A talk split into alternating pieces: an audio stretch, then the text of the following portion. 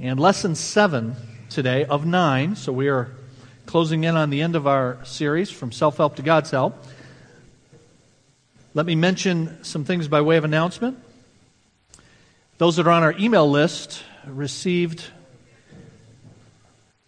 an email from me about uh, two deaths uh, for folks in our church family, relatives, and uh, funeral arrangements. One is uh, Stephanie Muscat's father passed away, and uh, this evening is the visitation and service, 4 to 6, at the uh, Voran Funeral Home in Allen Park, and then at 6 o'clock is the service. And then tomorrow at the uh, Crane Funeral Home, uh, Lana Harris, daughter Mariah, and that will be from visitation 1 to 6 and the service at 6. I'll be doing that service at uh, 6 tomorrow. So be in prayer for these families, and if you're able to come to the uh, funeral home, I'm sure that would be an encouragement to, to them. Tonight, men, is our second installment of Leadership Institute. So we had a good uh, number of guys uh, register and who were here last week. So we've gotten off to a good start. But those of you who may not have heard about that, forgot about it, have been meaning to sign up and didn't, uh, we are just getting going. So this would be a good time for you to jump in. If you'd like to come tonight, we would love to have you. And if you'll just uh, let that be known at the information uh, center before you leave, just give them your name and uh, we'll make sure we get a notebook to you. And tonight you can just come and observe what we do and you'll get the ground rules uh, for as we go forward. So that's tonight at 6 o'clock for the guys that are involved in Leadership Institute. And then uh, we, this Tuesday at 7, we have the ladies' uh, Christmas Advent, and that will be in this room. And today, ladies, is your final chance, then, obviously, for you to register for that. So please do that at the Information Center before you leave. But we need some help setting up for that. That's going to take place in this room, which means we need to remove these uh, uh, chairs and uh, set up some tables in here and uh, then the chairs around those tables. So, men, if any of you could hang around after we finish this session, then that would be of great help. Marcy Hunter is going to lead that. She'll be able to tell us where the, uh, where the tables and all of that go. Uh, so she'll direct things, but we just need some uh, muscle to uh, help out with that. Our community groups are uh, on break right now. We do those uh, in four six week sessions throughout the year. And the last six week session ended a couple of weeks ago.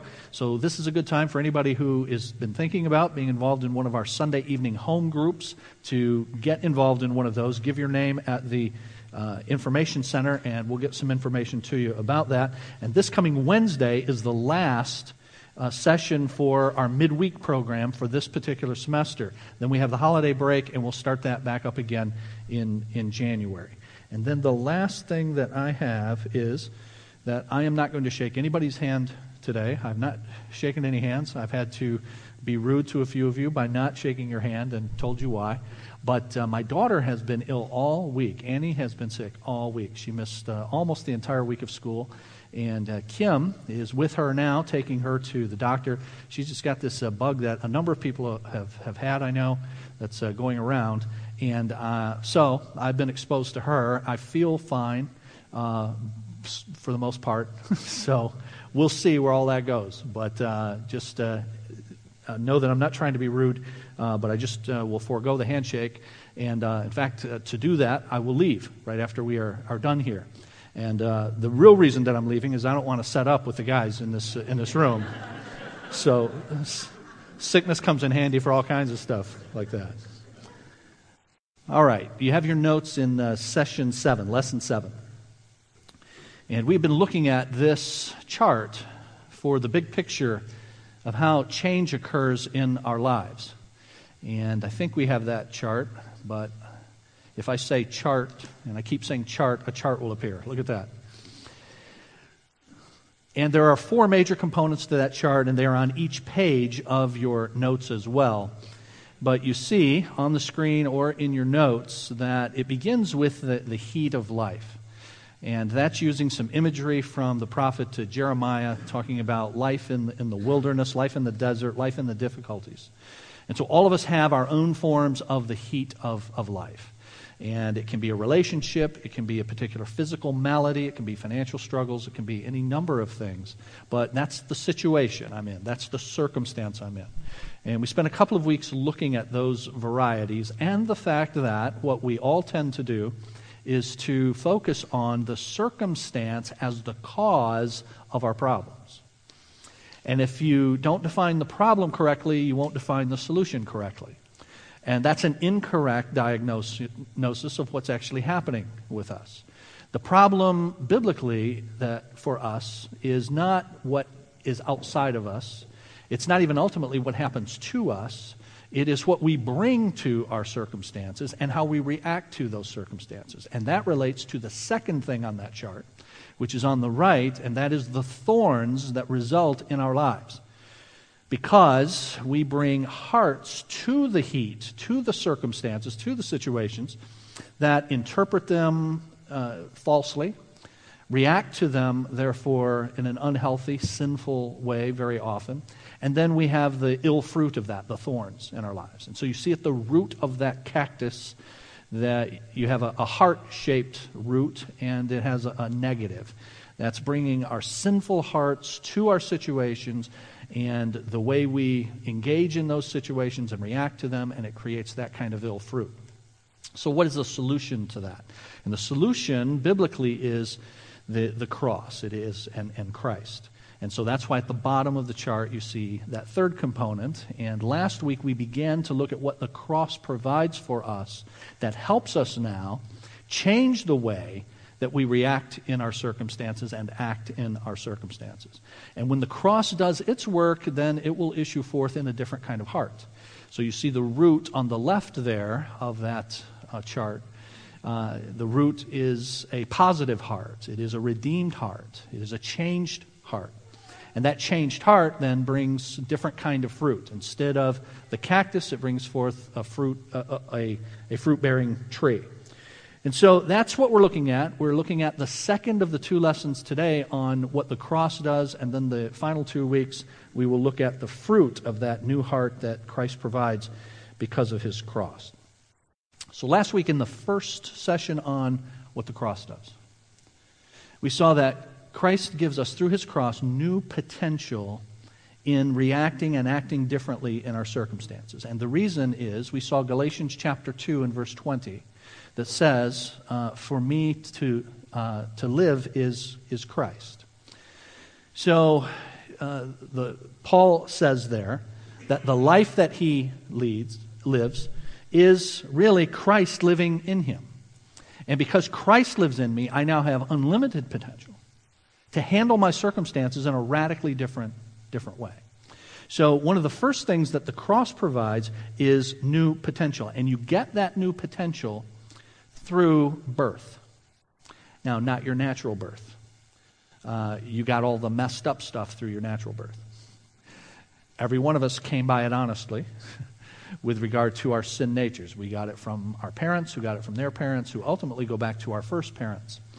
And all of us are born naturally into the world with an inclination to act and react in our circumstances in ways that produce the cactus. But we still get this potential through birth, but it's new potential through a new birth. And so let me just give you a few passages with regard to that. 2 Peter chapter 1 and verse 4 says that we participate in the divine nature. We participate in the divine nature. 2 Peter 1 4. So, what that means is we've been given now, uh, as a result of this new birth, a new nature. And we now participate in not no longer the sin nature exclusively, but we participate in the nature of God, the divine nature. That comes through birth. Jesus told a religious leader named Nicodemus in John chapter 3. Many of you might be familiar with that. But he said to this religious leader, Except you are born again, you cannot see the kingdom of, of heaven. He says, Except you are born again. Now, when it says born again, it is literally born from above. Now, born again is right too, because obviously we've been born, and so this birth is taking place subsequent to our natural birth. But the emphasis is not the sequence as much as the source. And the source of this birth is from above. This is a, a birth by God and by His Spirit so that we are given this new nature that in turn gives us this new potential. And that is why then the Bible says things like 2 Corinthians chapter 5 and verse 17. 2 Corinthians 5:17 If anyone is in Christ, he is a new creation. The old has gone and the new has has come. In the first part of your Bible, the Old Testament, very often that is spoken of as having a new heart. It's all speaking of the same thing a new nature, being born from above, being a new creature. In the Old Testament is often spoken of as exchanging a heart of stone, a sinful heart, for a heart of, of flesh, a new heart. And in the New Testament, it speaks of circumcision of the heart by God's Spirit, a radical change in, in the heart, an internal change that now results in external effects. And that's what we have then when we come to Christ and we are born from above. We have this radically new potential because Christ lives in us. And so, what is all the stuff that is, that is new? Well, I want to talk about that. And for, and for every person who has been born again, they have this, this new potential now. And people will evidence that new life at different paces, just like children do. Children that are born naturally, they are, unless there is a deformity, they will grow. But they, grow, they will grow at different paces. And the same thing is true spiritually we will grow. We have new spiritual DNA. You, you will grow. If you don't, do not grow, then you have not been changed. Then you do not have this new life. The evidence of this new life is the fact that we do grow, but we grow at different paces. And as we grow, things become new. Because I have this new nature now, new things will be made evident in my life. Now, what are some of those new things? We will have new eyes to see ourselves, others, God, our circumstances differently. New eyes. We will have a, a new perspective. You don't need to turn there, but uh, 1 Corinthians chapter 2. 1 Corinthians 2, verses 6 through 16.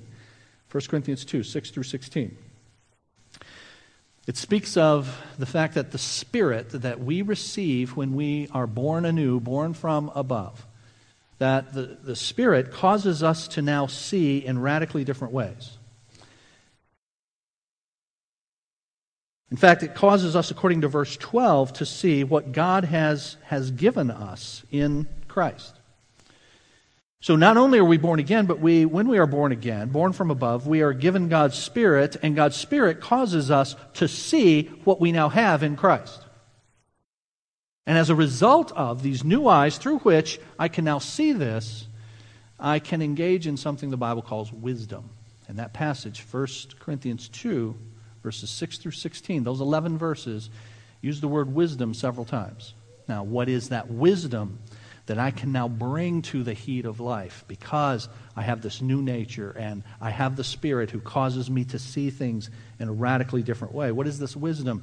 Wisdom is applied knowledge. It is taking now what I know about myself, what I know about God, what I know about other people, and making application of it to the heat of my life, my situation, my circumstances. Now, you don't have that wisdom, and I don't have that wisdom apart from Jesus. And that's why in that passage, Jesus is actually equated with wisdom. He is wisdom. And so you have got to have him, and you have him by virtue of accepting, receiving what he did on, on the cross, and then all of these other benefits follow when we come to him and come to his cross. So God has, has given us Christ who is wisdom. And the Holy Spirit enables us to see uh, who we are and all it is that we have in, in Him. The Holy Spirit enables us to see that. Now, let me tell you a few things about the Holy Spirit. In John chapter 16, John 16, verses 5 through 15, another set of 11 verses. John 16, 5 through 15. The night before Jesus is crucified, he teaches his first followers in the upper room about the Holy Spirit. He begins this teaching in chapter 13 of John, and from chapter 13 of John all the way through chapter 18, all of that is, those six chapters are one night, the night before Jesus dies. And he gathers them in this upper room, and you remember in chapter 13, he begins to wash their, their feet and to show them the kind of now radically different approach they're going to have to life as a result of their relationship with him and the giving of the Holy Spirit that he's going to tell them about in a minute. They're going to become servants, humble servants. And he demonstrates this humble service by washing the feet of his disciples, and they can't, they can't believe that the Lord himself is condescending to do this. And then in chapter 14, it starts famously this way Stop letting your hearts be troubled. You believe in God. Now believe also in me. In my Father's house are many rooms. If it were not so, I would have told you. I go to prepare a place for you. And if I go and prepare a place for you, I will come again and receive you to myself, that where I am, there you may be also. You all remember that. And then Philip says, We don't know where you're going. Remember that? And Jesus says, Philip, you know the way to where I am going. And he says then, just very abruptly in verse 6, famously, John 14 and verse 6, I am the way. I am going to my Father, and the way to my Father is through me. And Philip, if you have seen me, you have seen the Father. That's what he tells him in that whole thing. I'm the way and I am the truth, and I am the life, and no one comes to the Father except through through me. Well, there, tell us more. You're going to go away, and now what are we supposed to do? And okay, you, you're the way, and you're the truth, and you're the and you're the life, and we're good with that, as long as you're here. But you're leaving. And then Jesus begins to comfort their hearts. Let not your heart be troubled because I am going to send you another comforter, the Holy Spirit. And he begins in chapter 14 and 15 and 16 to teach them about the Holy Spirit and the Holy Spirit's ministry. And in chapter 16, verses 5 through 15, he says that the Holy Spirit is going to speak of me. And he is going to glorify. And he's going to point to me. Now, this is just an aside, and I'll get back on track. But any movement, any ministry, any church that purports to talk about the Spirit that does not point to Jesus is not the Spirit of the living God. And there are lots of spiritual activity out there. In fact, spiritual is the cool word today. Right? I'm not religious, I'm what? I'm spiritual. Cool. What does that mean? You got a definition for that? And God has a definition for what it means to be spiritual. And to be spiritual means the Spirit points to Jesus. And that's what he says in John chapter 16. He will glorify me, and he will teach you about me. And so, what does that mean now for you and for me? You've got all of this, this new potential because you are a new creature, because you have been born from above. And you have this spiritual DNA, and you have the Holy Spirit, and the Holy Spirit's going to do what? He's going to point you away from yourself and away from everybody else to the one who's most important, Jesus. Now, if that's all true, and it is, then do you start to see how that begins to change your behavior? Because now I have a radically new agenda. My ag- agenda is Jesus' agenda. And the problem that we have in our sin, the negative heart that creates the cactus that we bring to the heat, the circumstances of our lives, the problem we have is that I bring to all of that my agenda. It is all about me and whether or not this thing is working for me. Now let's just stop and think for a moment about that agenda that we bring to our, our circumstances. Our agenda might be comfort. Our agenda in our relationships might be for this person to finally realize I'm right. Uh, our agenda uh, might be for to, to, to have a new, uh, a new career, a new job, and my life is, is, is dictated by my pursuit of that. You could literally fill in a myriad, an infinite number of things to what might be guiding your agenda. They may be, as we're going to see in a bit, good things in themselves. They may be okay things. But the problem with them is they become your driving agenda instead of Jesus being your driving agenda. And what the Holy Spirit does is he changes the agenda. The agenda is now about Jesus. He points to Jesus. If I have the Spirit, it's about bringing glory to Jesus. So now I'm in this relationship that's been going south for a long time. How does this thing get back on track? Because two people are willing to say, our agenda is about Jesus, not about me being right, not about me being perceived as right even if I'm not. So I'm willing to humble myself. And I'm willing to seek forgiveness. I'm willing to work through whatever it is, even though it hurts me to do that, even though it pains me in my pride to do that, because my agenda is about Jesus. Now, would you guys agree that our relationships would be radically altered if that's what people brought to them? How does how I am behaving reflect on Jesus? How does this show Jesus? How does this marriage demonstrate Christ? How does this relationship I have with these people at church demonstrate Christ that I'm, that I'm mad at, that I'm gossiping about? I'm just making that up. I'm sure it doesn't happen here, but I've heard about churches where that kind of stuff happens. So the Holy Spirit has a Christ centered agenda.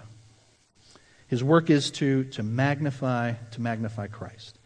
Now, how does that affect my daily Christian living? And that's what I want us to see for the rest of our, our time together. You know, I said some of these things that are my agenda, they may be good things. So take as an example. You're coming home from work, you're tired, and you, uh, you uh, are picturing in your mind when you get home that you are going to relax, you're going to have a, a cold drink that would be a non alcoholic cold, uh, cold drink that, you, that you have when you get home. You're picturing kicking your feet up, turning on the uh, television because you're tired, you've worked hard, and you deserve it. But you forgot you have children.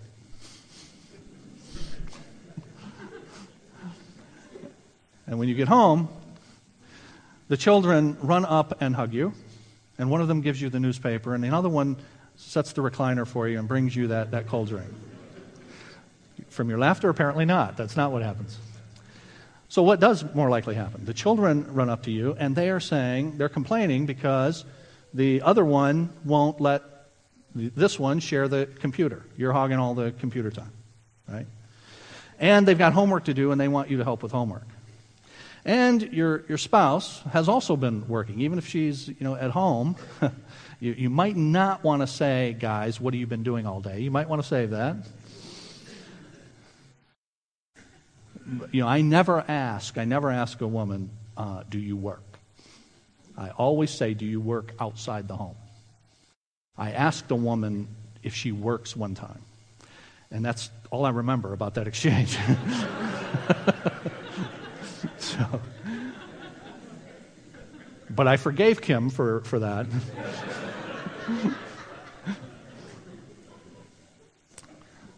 it's hard work. It really is. I've seen that job. I don't want it. Okay? So she's worked hard too, and she says, Look, I, I need some help. I wasn't able to get the place cleaned up, and by, besides that, I wasn't able to get dinner. And your whole world is crashing in right now. I mean, all you did was work all day, get in the car, and you've got envisioned in your mind some peace and quiet, some comfort. And you want that. And the key word is, I want that. And the question is, how much do I want it? And if I want it so much that I'm willing to sin in its absence, that thing has morphed into an idol for me. I want it more than I want God. And so I blow up at the kids. I blow up at my wife. I get in the car and go for a drive. Now, whose agenda am I pursuing with that? But if I pursue Christ's agenda, that's going to look radically different, isn't it?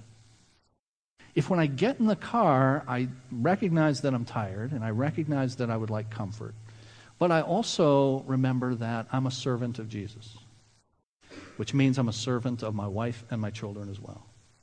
So on the way home, instead of just envisioning all the idolatrous stuff you've got going on, all good stuff, it's just morphed into an idol because it's become too important. Instead of doing that, you're asking the Lord, you know, Lord, help me. You know the rest I need. And I trust you to provide it. And help me when I get home, whatever I find, to be able to serve like you would want me to serve. I want to pursue your agenda. I want to reflect you in the midst of, of my home. You say, who does that? Christians do that. There just aren't that many Christians. Not that many people do what I just said. Just because there aren't that many Christians. But that is what Christians do with a new agenda. So, my good things morph into idols because they are my agenda rather than God's agenda. So, what do I have that's going to help me to do this then? I said not many people do it, and that's the truth. Not many people do it. But Christian people do it. And if, if we're really Christian people, we want to do it, and we're going to do it. And we have the power to do it by the grace of God. Now, where do we get this, this power? We live a cross centered life. Now, what does that cross centered life refer to? When we talk about the cross, we're not just talking about the act of Jesus dying. The cross is used in Scripture as shorthand for the entire ministry of Jesus. And the reason that the cross is, is, is the apex of the shorthand that's used in Scripture is because the cross wouldn't mean anything if Jesus' life, perfectly righteous life, hadn't preceded it. And so the cross is the culmination now of the perfect life that Jesus led, which made his death on our behalf acceptable to the Father. If he doesn't lead, lead, that sinless life, then that death is not acceptable to the Father. His death is like your death and my death. And so the cross is shorthand for his whole life, but not just his whole life, but it's shorthand for what God had planned before he came. Remember, as we celebrate Christmas, dear friends, God sent his Son. Jesus was born in Bethlehem, but Christ has existed for all eternity. God the Son is indeed God, the eternal God. And he came to earth as a babe in Bethlehem to begin his mission on earth, but that was not the beginning of his existence. And so the cross is not only the culmination of his life on earth, it's the culmination of the plan of God in eternity past. Wow. And the Bible says he's the lamb slain from before the foundation of the world. And that's why the cross is then shorthand for the whole ministry of Jesus and who he is. And then, of course, three days later, there's the resurrection. But the resurrection only happens. The resurrection does not happen if Jesus didn't die on the cross in an obedient death for the sins of others. In so doing, he obeyed the Father. That's why Philippians chapter 2 says, He became obedient even unto death. And it is because of that, that acceptable sacrifice now, the Father looks and accredits who Jesus is and what Jesus did by raising him from the dead. Romans chapter 4 and verse 25. So the cross is shorthand for who Jesus is and everything Jesus did. When we talk then about living a cross centered life, we don't just mean focusing on the death of Jesus. We mean all the stuff that led up to that and everything that flows out of that. So, what does a life like that look like? What it does is this it gives you a new identity. You now, as someone related to God because of Jesus, because I am united to Christ, as we saw last week, and I am united in his death. When he died, I died to sin with him, the Bible teaches.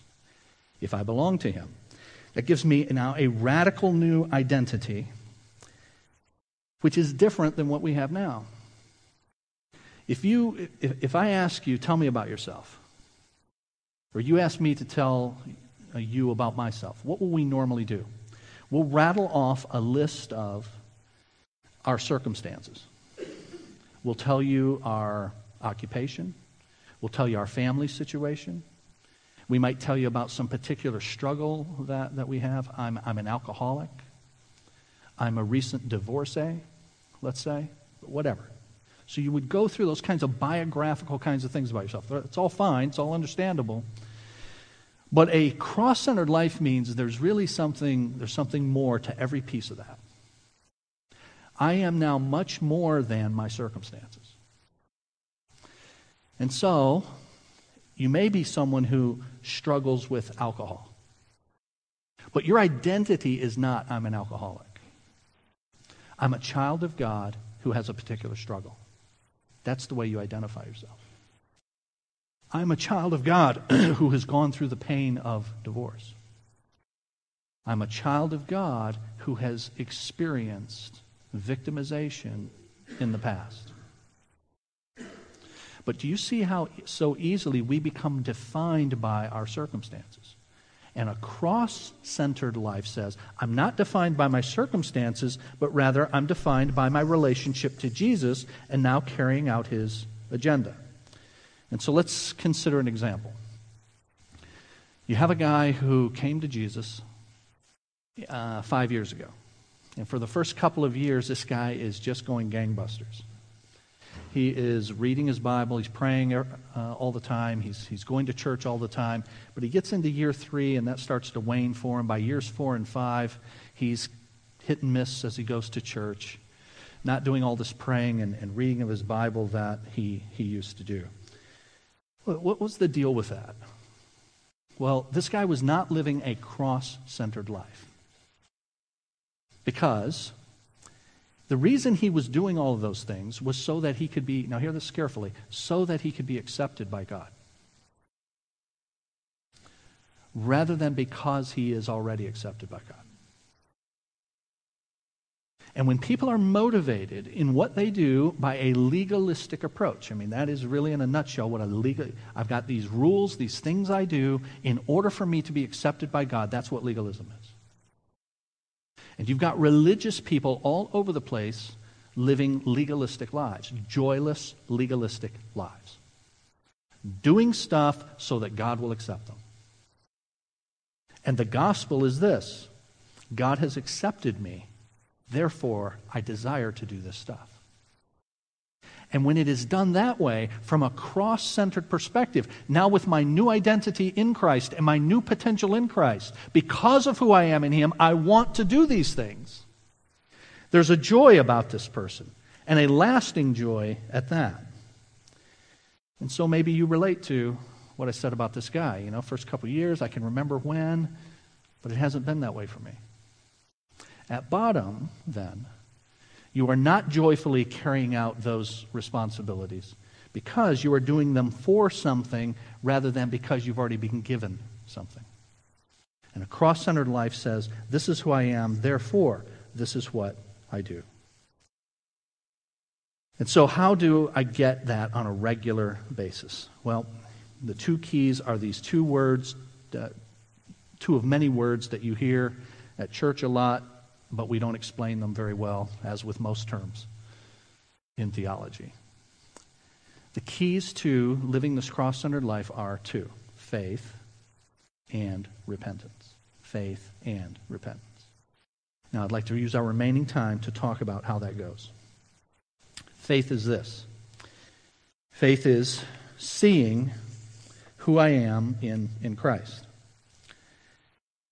And it's faith believing, that's a synonym for faith in the Bible, believing who I am in Christ, because of the grace and mercy that I have, because of the life and the death and the cross and the resurrection of Jesus, because I have all of that, and I believe that, and I see myself that way, it keeps me from despair.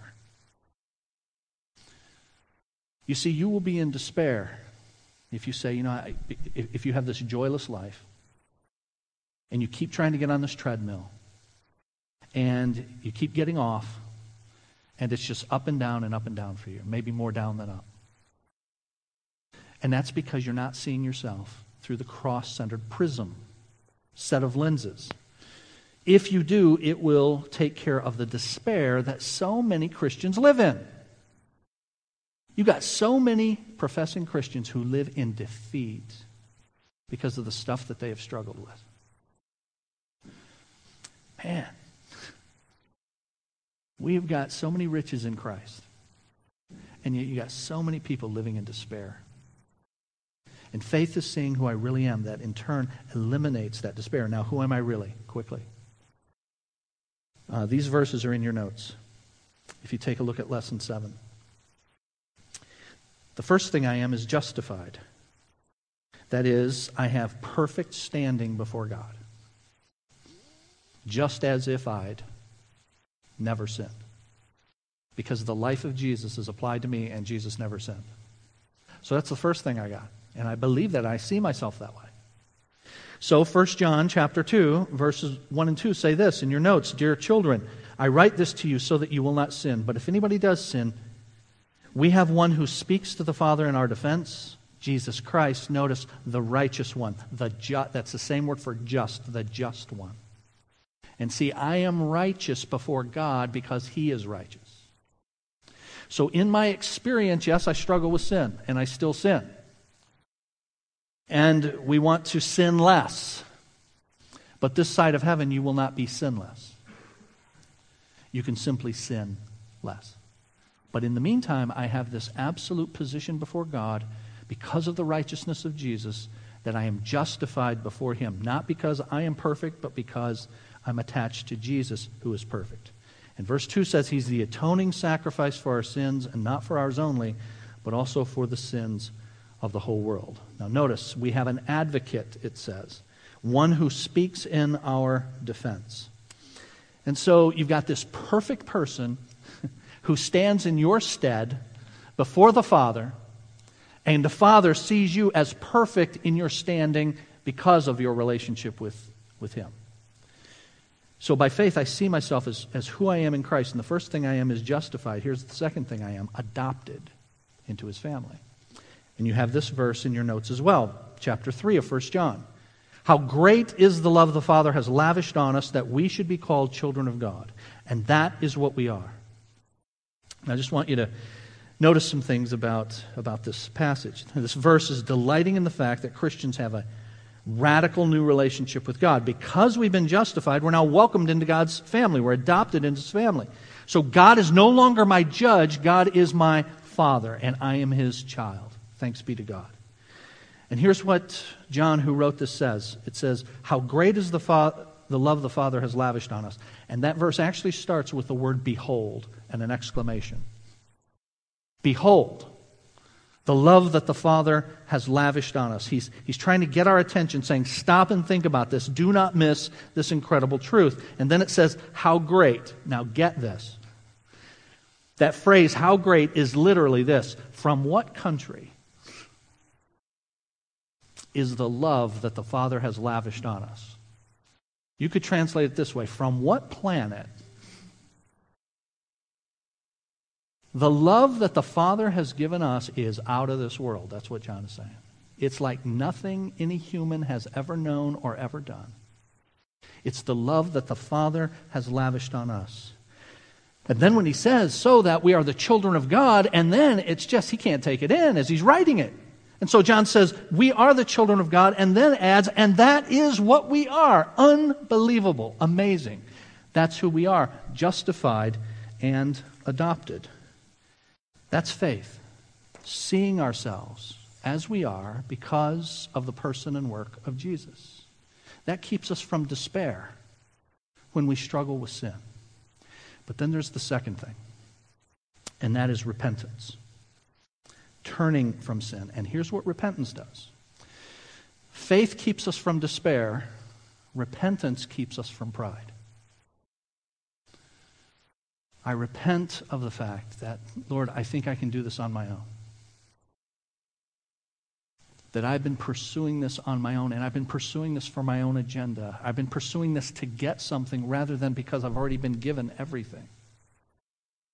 And so, Lord, I repent. It keeps me from pride. Now, you see an excellent example of repentance in the parable that Jesus gave of the prodigal son. And I'd like to finish our time by reminding you of that, that parable. John, or excuse me, Luke chapter 15 verses 11 through 32. Luke 15, 11 through 32. And you all remember the story. Son says to his father, uh, Father, I want this, I, want my inheritance early. This is an insult to his father. It's, it's, it's really saying, you're about, you're a, Your life is meaningful to me because of what you give to me. And in fact, it'd be better for me if you were dead. But since you're still hanging on, Give me my inheritance early. The father does that. He goes and he, he spends this in riotous living. He is friendless and he is penniless. And then the Bible says in verse 17 of that parable, Luke chapter 15, and he came to his senses. The first thing that happens when someone repents is he or she comes to their senses. They see themselves as they truly are. They, they wake up. They begin to see that the biggest problem that they have is not their circumstances, it's not the heat, it's us. They come to themselves, says the King James Version. When you wake up in some of these ways that I'm going to give you, then you know that change, repentant change, is beginning. You see life as a moral drama of immense proportions. You don't blow off the so called little sins that you commit in your relationships. You take it very seriously. Jesus died for this. Because Jesus died for this, it must be important. And if it's important to Jesus, it's important to me. So you begin to see life as a drama of a moral drama of immense proportions. You have a new soberness about the reality of sin, of suffering, and your need for God's grace. Momentary pleasures no longer hold your attention. Biblical truth begins to make sense as you think about your situation. The Bible begins to become personal. It's not just talking about them, it's talking about you. You begin to make connections between your heart and your behavior. You begin to see that God is a God of grace and mercy, and He becomes increasingly attractive to you. That's when you know repentance, that you're coming to your senses, when those kinds of things start to happen. Here's a second element. Not just you come, up, come to your senses, but you admit your sin. So the young man says, I will go to my father, and I will ask for his forgiveness. And he rehearses what he's going to say to him. And he says, Father, I know that you have no requirement to, you, to accept me back. And, but I throw myself at your, at your mercy. And so he admitted his, his sin. He did not treat God's grace lightly. He had godly sorrow rather than worldly sorrow. You know, there's a difference. Worldly sorrow is, I'm sorry that I got caught. Right? Godly sorrow is, I have disappointed the Father. And you admit your sin fully when you see the sin beneath the sin. It's not just that I spent all this money. It's not just that I flew off the handle. It's not just that I've been irresponsible. It's, it is all of that, but there's a reason for that that is beneath all of that. If you were with us a few weeks ago, we looked at the Ten Commandments and we saw that Commandments 4 through 10 are all based on Commandments 1 through 3. You all remember that? That all of the vertical, uh, horizontal stuff in our relationships with other people all flows first and foremost from our relationship with God. And when I repent, I see that it's not just the thing I did and the effect it had on me and on other people. More important than that, there's something beneath that. The root of that is that I have already been adulterous spiritually as it relates to God. I have found someone or something else that is more important to me than Him. That's underneath all of my sin. And then another element of true repentance is we repent of sin, but we also repent of righteousness. You say, repent of righteousness. Repent of your self righteousness. You see, a lot of times our sin is because we compare and contrast ourselves to other people. And we have our own self righteousness, and we bring that then to the heat of our circumstances. So we have to repent not only of our direct sin, our obvious sin, but also of our own self righteousness. The only righteousness you have is the righteousness that Jesus gives you. And then here's the third thing that this young man did he received his father's gracious embrace. So he came to his senses, he admitted his sin, and then he received his father's forgiveness. When you admit the depth of your sin and you repent, as this prodigal did, the love of the Father, the Son, and the Holy Spirit becomes increasingly attractive to you. And the false idols that you have used to topple his preeminence in your heart become increasingly faint to you. Now, how does this look for a guy who's looking for comfort when he comes home from work? I'll finish with that. Well, now, if someone has seen that for what it is and repents, they see where their heart ought to be and that Christ's agenda ought to be preeminent rather than their own agenda. And so you could ask yourself a series of questions. Let me give these to you and we'll be done.